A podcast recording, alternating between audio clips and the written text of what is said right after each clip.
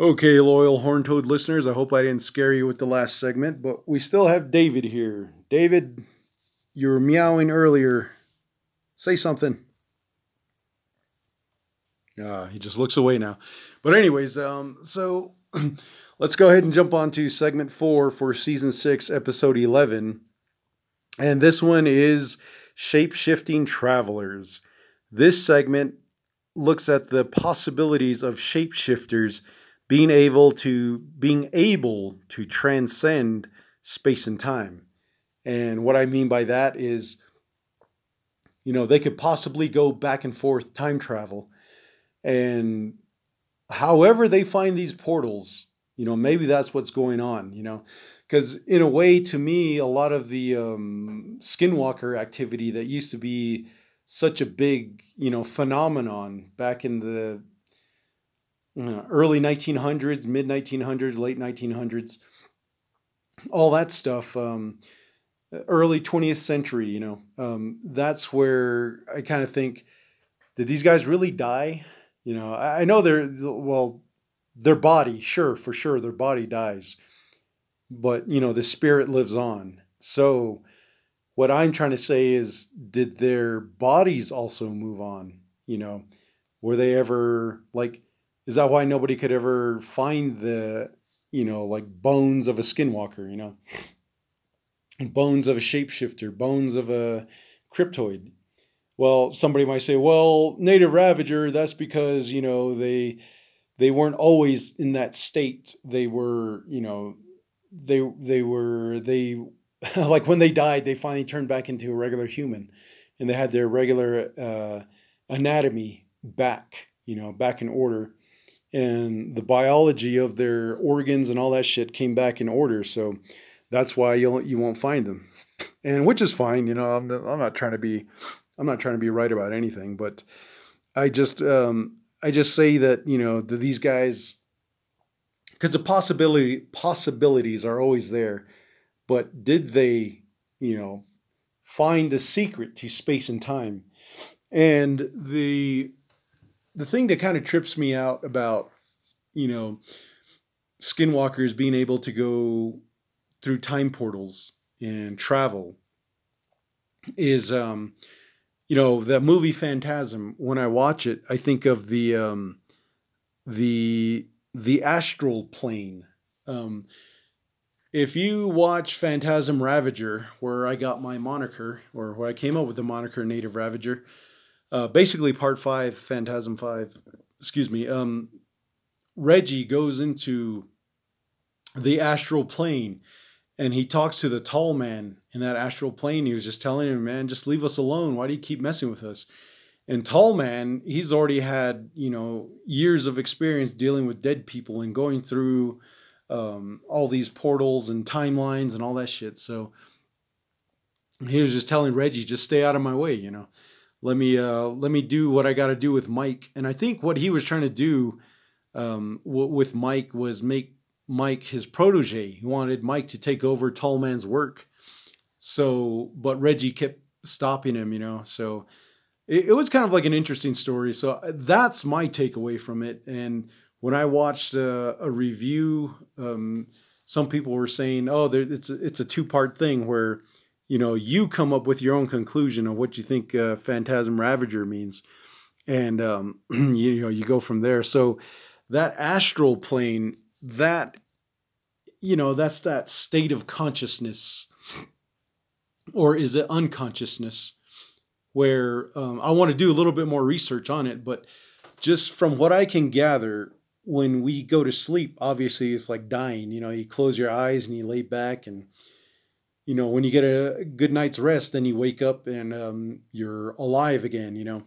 So um, that part right there, when I hear people talking about like when they meet a family member that died, and they're like, oh, well, I met so and so, and um, yeah, everything was back to normal. They looked like they were okay.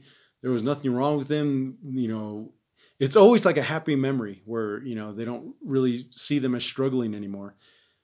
During that phase of sleeping um, perhaps I don't, I don't know too much about this, but this is my guess is that the spiritual energy of whoever passed away manifests, possibly comes through a portal again, and then meets up with the family member that was hurt the most, you know, that was really affected by it. And that's where they go into the dream state, and that's how they can talk to their loved one, you know. So that's what I'm thinking. You know, I, I, don't, I haven't seen any videos on it. I haven't really researched it too much. But that astral plane is something that really captures my imagination. It fascinates me. You know, I would like to know more. I would like to be aware of how it works. But um, it, it's kind of like um, when these these Navajos that go to church when they're saying, "Oh, well, you got to believe in the Lord, and I, I know and uh, believe in what I tell you," and to me, I'm like, "Well, did you ever die?" You know, and they're like, "No, no. Why do you Why do you want to know that for?" It's like, well, then, if you never died, then how can you speak on behalf of something as grandiose as this God ideology? You know, you didn't die. You know, why don't you just say that all you want to do is uh, just say a few words about possibly the Bible or the religion, or just say a few things, but don't fucking preach. You know, just you know, yeah, you're entitled to your religion, but if you never died, then what makes you credible? you know what I mean? It's kind of like uh, I don't want to listen to um, a guy that's uh, never worked on a house before saying, "Oh, I can build you a home." because uh, you know I ma- I manufacture tampons and I I, I squirt the um, the the shit that goes into a tampon to absorb the smell and odors and it's like well then what makes you qualified to build a house oh well i did a third grade project or you know oh i helped my grandpa one time you know so all that stuff is like i'd rather do talk to somebody that's already died you know and came back to life that's a person where they don't say much about it because it it really um, it really affects them. You know, it affects their lives, their thinking, and you know, I don't really know of anyone who has died and come back to life and just kind of like preached about the Bible, you know, preached about God and and Jesus. So to me, I'm just more like being rational and logical and just saying, you know, I want to talk to someone with some experience, you know, and because um, for me, I, I I never died, obviously, but you know, just dealing with death on a personal level, as far as you know, having family members go, and having to deal with planning the funeral and watching them being buried, you know, that is where my mind just will not accept, you know, all these faith-based words on how religious some certain thoughts are, you know. And that's why I say with, um, you know, Catholic and religious, uh, I mean, uh, Catholic and um, what's the other one? Christian religions. You know, I I let it be. You know, that's that's not really my thing to judge that. You know, I didn't come up with the religion, so I, I ain't gonna, you know, make up the rules on it like I can with the nonprofit. You know, uh, or come up with the rules for the podcast. But um, you know, I just don't want to hear Navajos, Navajo Christians tell me this, uh, because for one thing, you know, why is it that they want to preach, but yet they don't want to change the world? You know, they don't want to help out that much. Um, when the Klagetoh community had all those um, emergencies, like the the snowstorm and the fires that broke out, all the religious people, they were gone, man. I don't know what the hell happened to them, you know. And um, those that stayed behind um, and try to help out, I guess they were more or less traditionalists, you know, kind of looking out for their, uh, not so much their family members, but their community members, you know. It's like, well, I'm, I'm trying to help out here, you know, because I may need the help too one of these days, you know. So uh, that's where I kind of uh, draw the line at saying, you know, if somebody's going to preach to me, I will listen just if they had already died before, you know, because then they know what they're talking about. And then you know yeah then i'll listen. Like when my my my brother with the pharmaceutical uh, issues well he was yeah in a way he was addicted to it but it was because of his uh, heart condition because like i had explained and i think it was this last uh, last season he was born premature because my dad would really beat up my mom when she was pregnant with pretty much uh, all of us but i don't know me i really didn't have any like physical defects or uh, anything that I can contribute to, you know, um, being being born premature or anything. But um, when when he when he died on the operating table, he died for about I want to say two minutes. And uh, in that time, I, he said he saw Jesus. So right there, I believed him, you know, because it's like, well, he died, you know. So he died. He said he saw Jesus, and I said, "Was was he wearing like a white robe?" He goes, "Yeah, man. He had a beard and everything. He had long hair." I said, "Oh." I said, "Did he, what what language did he speak to you? Did he speak to you in Navajo or Jewish or what, did he speak English?" He goes, "Oh, he just spoke regular English. He just told me um, it wasn't my time that I I had to. Oh shit, I forgot what he said. Jesus told him something, man. I don't remember now, but." anyways, um, so he just told me, he goes, Yeah, I mean, pretty much, I think he said Jesus told him he's, you know, not to worry about the little sinful things or something like that. And he says, just keep doing what you're doing, you know.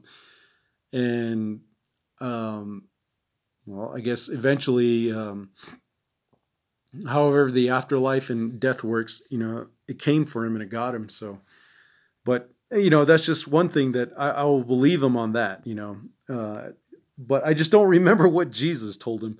And, and then um, the other thing too is um, all the um, what was it the um, Stargate portals and you know all, all that with uh, the astral plane is what I was still talking about. I kind of went off subject, but the one thing that's kind of made me talk, think about these um, um, using logical reasoning, rational logical reasoning about um, shape shifting travelers is, you know, just just the 80s, man. It's um, there's just something about the 1980s that it's kind of gothic in a way to me.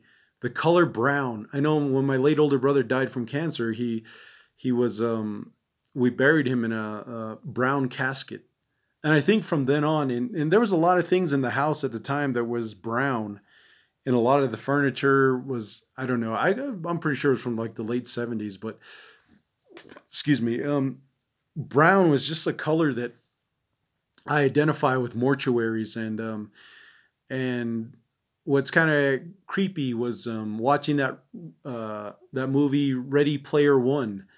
At the end, when that guy Parzival he meets up with the uh, the gamer. Um, shit, I can't remember that old man's name, but they were back in the 1980s. Well, it, it looked like the 80s, and um, and the the guy that created the Oasis for that Ready Player One game, um, he he had like all the nostalgia 80s posters, and he had like the the clothing, the old TV, the old games, and a lot of that just kind of you know, kind of made me trip out. It, was creepy actually, and um, because that time I, one of my other brother died from um, from the failure, kidney failure, and all that.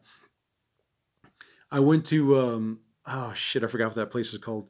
It's a mortuary in a, I think it was Sunset Mortuary um, in Albuquerque, and and I was trying to look for the main building and I walked into the mortuary, and um, so I was walking down the halls, and I was just looking. I was like, "Oh shit, this is the um, the mausoleum." There we go, not mortuary, the mausoleum. I was walking down the mausoleum, and um, I saw those where the, you know, the the bodies are, you know, they're put into those like storage containers, you know, and then they're sealed up. So I really did. I, I I don't know how to say this, but I felt safe around those dead bodies. However, I, I was just imagining what it would have been like if I heard a knocking, you know, like boom, boom, boom from the inside. Not only that, but I was trying to listen with my ears to see uh, or to to hear if uh, there was like a wailing or crying or something because to me I wanted to tell that person, "Hey, look, I'm here. Um, I can hear you. Uh, uh, I'm a Native American. I don't know if that would have made a difference, but I would say, you know, I'm I'm here. My, my brother passed away, and uh, um, I'm just trying to find. I'm just trying to organize, you know, where to put him away at. You know, I I wanted to have a conversation with a dead person. Basically, is what I'm trying to say.